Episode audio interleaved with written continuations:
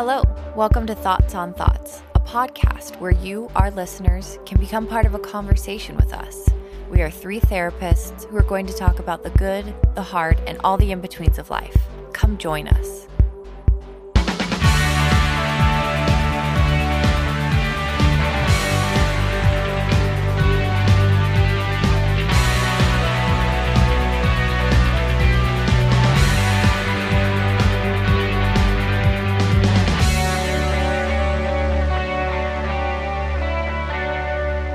Hey, welcome to Thoughts on Thoughts. This is KJ. This is Taylor. This is Jessica. And today we are talking about avoidant attachment. So, our avoidant attachment, the last in our series, if you'll remember, secure is I'm okay, you're okay. Anxious is you're okay, I'm not okay. And avoidant is I'm okay, you're not okay. So think about that for a second. So I'm doing just fine. You're the problem. And so I'm going to keep you at arm's length from me as much as I can. I'll let you in just enough to keep this relationship going. But as soon as we get close to anything vulnerable or scary or stressful for me, I'm going to push you away and I can handle the world on my own. I can meet my needs on my own. I do not need another person to meet my needs. This is glorified in the media. The more independent you are, the more you don't take nothing from nobody, the better off you're doing, right? And so we really have, as a society, shown reliance on others as weakness. And we're starting to unlearn that and realize that we do need to connect with others and to support others and allow them to support us. But this avoidant attachment is kind of that the remnants of the belief of you should be able to do everything yourself. And if you can't, then you're weak.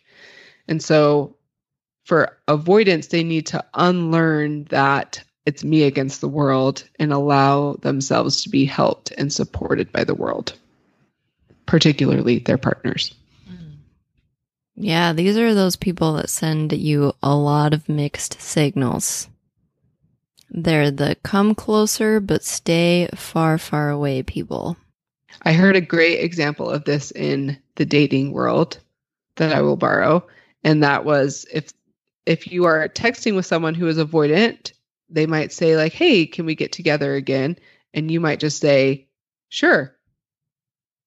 And that's all you get. And so on the other side, you're like, okay, well, I thought you were going to suggest something or something. Do you really want to get together? I'm not really sure. When do you want to do this? This is confusing. And that avoidant person is like, okay, that feels very safe for me. I told them that I want to see them again, but also I don't have to give them any more information than I wanted to. And so it really becomes this thing of, okay, I'm going to keep you right where I want you, which is just far enough away so that I feel safe.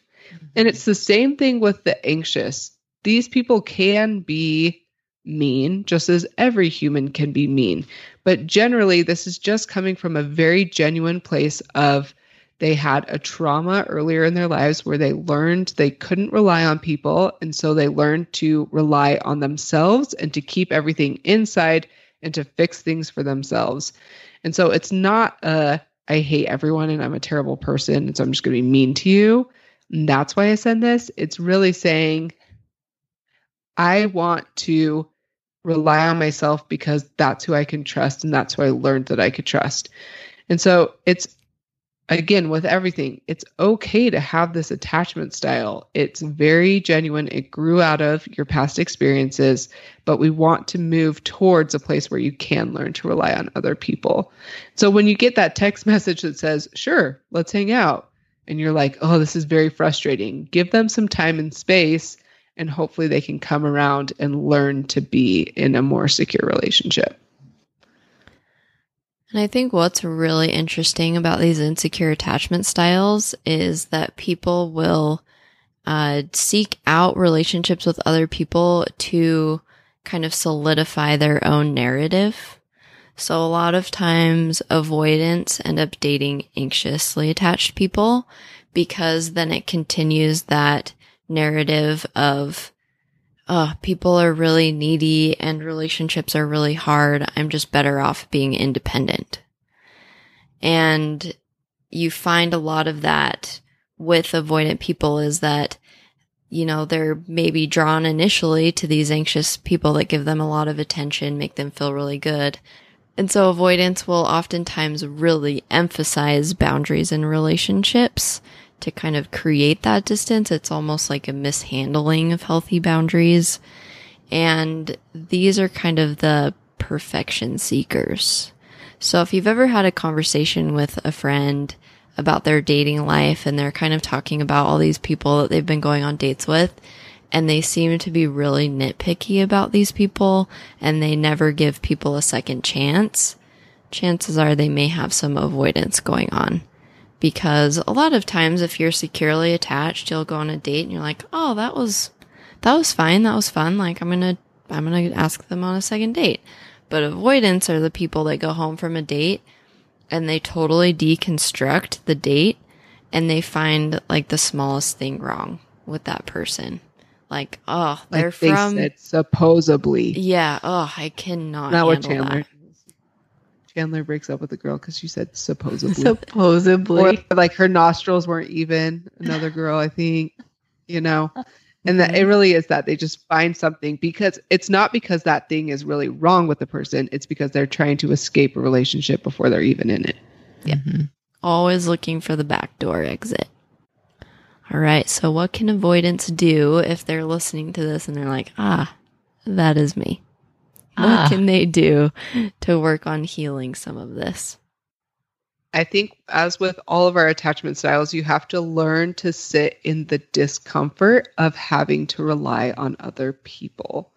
And so, when a big emotion comes up, you are going to first push your partner away because that's going to be your first instinct and it's what you're going to continue to do until you rewrite your script and shift your behavior, right? And so, let's say you're feeling very stressed, you're feeling depressed, um, maybe your partner is getting a little bit too close for comfort and so you push them away by maybe being mean or literally saying i need some space this weekend. So let's say you say okay i need some space this weekend. A great way to start to heal that attachment style is to as with all of these dig deep and say why did i need space this weekend? Was that a healthy choice that is helping me or was that a way for me to get distance from something difficult? Right? In a, in an unhealthy way. And so you dig deep and you say okay yeah.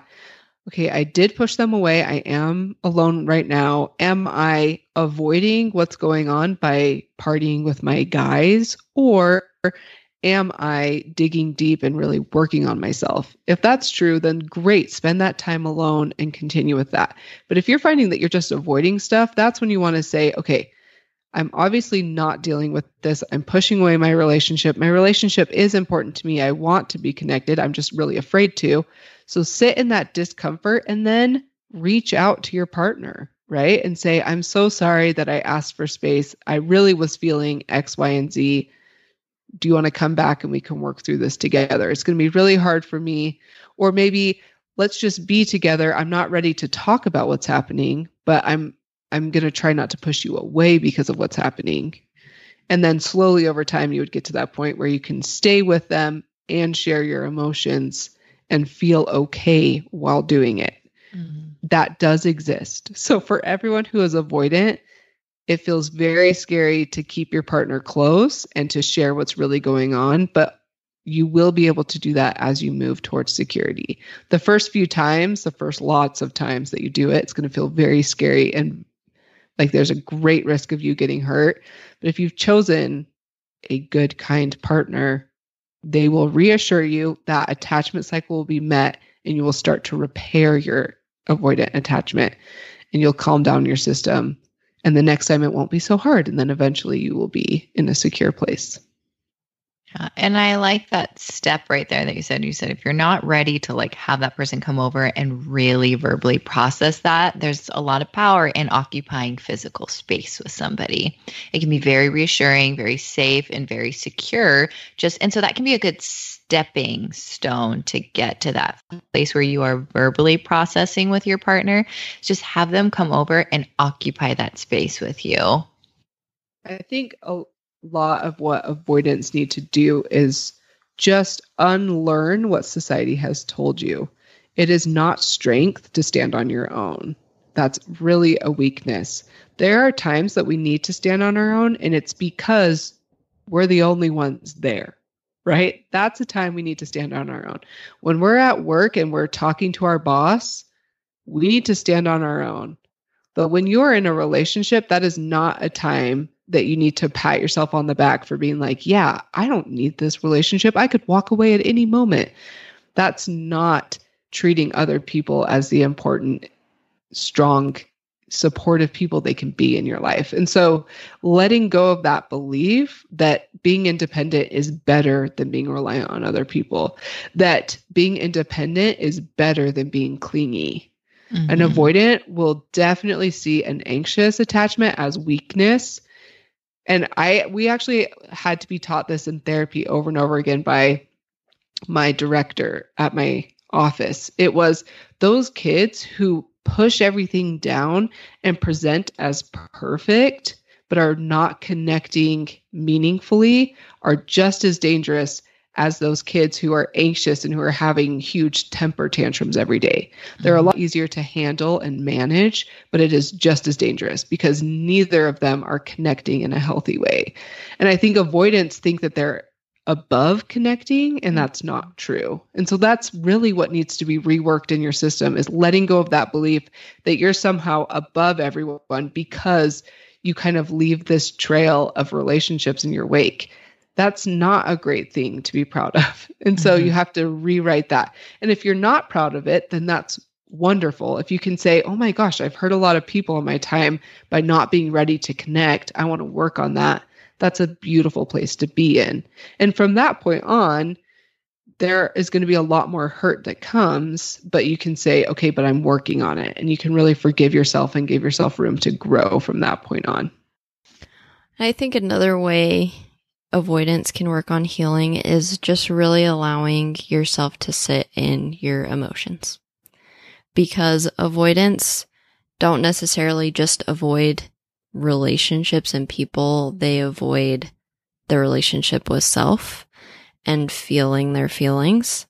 And so a big thing you can try is when you have an uncomfortable feeling come, just really allow yourself to sit in that even for like 10 seconds and work on identifying what it is and maybe why you're feeling that. Because if you're actively working on doing that every day, when you have conversations with your partner that feel uncomfortable, you're going to be able to sit in that space with them and feel that and connect over those emotions. And I think that can be really key to stop avoiding multiple things in your life in order to heal your primary attachments with people in your life.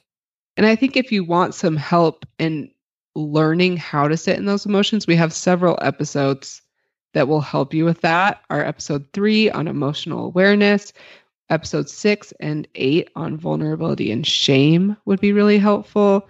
Um, episode 15 on emotional labor in relationships and learning how maybe you're putting a lot of the labor on your partner and episode 57 on the power of the word and learning how to hold difficult emotions together. So, to summarize, in summation, in summarization, here's what is avoidance, right? So, avoidance is when we say, something has happened to me and I no longer feel comfortable relying on other people. And so in this intimate relationship, I don't feel comfortable completely relying on you as my partner. So I'm going to keep you at arm's length and I'm going to be in charge of how much distance we have at any time. The problem with this relationship is that, yes, you do keep yourself protected from getting hurt, but in doing so, you end up hurting the partner that you are trying to connect with on your terms. And so you really have to put that aside and be willing to connect as equals and connect as partners that are willing to rely on one another. So the way that you can do this is by holding space with your partner, whether that's just remaining in the same physical space and then um, eventually holding emotional space with your partner. And then leaning into those difficult emotions and becoming more comfortable with that discomfort of having to rely on other people and letting go of that belief that being avoidant is really keeping you safe because it's not. It's doing the opposite. It's keeping you from having a close, intimate, meaningful connection with someone. So, good luck. We have our next episode is on the anxious avoidant trap. So, we have a lot more information on avoidance in a relationship because often, as KJ said, avoidance will get into a relationship with an anxious person and reaffirm their beliefs that, like, oh, that person is the person who has problems, not me. And so the avoidant will really benefit from listening and kind of digging deep into their feelings of realizing, okay, why did I learn that I needed to be alone and how do I unlearn that? So tune in for that next week. And good luck becoming secure out there. We want to help you. So if you have any more questions or any other things that you need help with, go ahead and reach out. Our DMs are always open. You can email us, you can Facebook us. Feel free to tweet at us if you are comfortable tweeting that to the whole world. You go right ahead. So we want to help. We also have a shout out to one of our donors for the podcast today. We would like to thank Kyle for donating money to the podcast so that we can keep making episodes like this. And now a little tune for Kyle.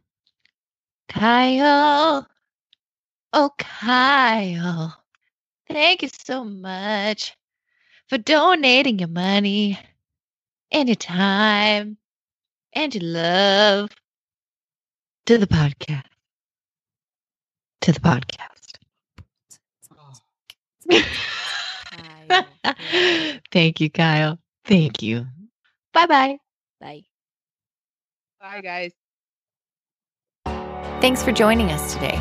We want to create a community of inclusion where we can have conversations about topics that you need help with or have questions about. We want you to have a voice in this process, so please let us know what you want to hear about on future episodes. You can email us at thoughtspod at gmail.com, and if you search ThoughtsPod, you can find us on Facebook, Instagram, and Twitter. All original music is composed by Milan Vrajec from Valley of the Bears, and our logos are by Rick Thomas. Thanks for joining us.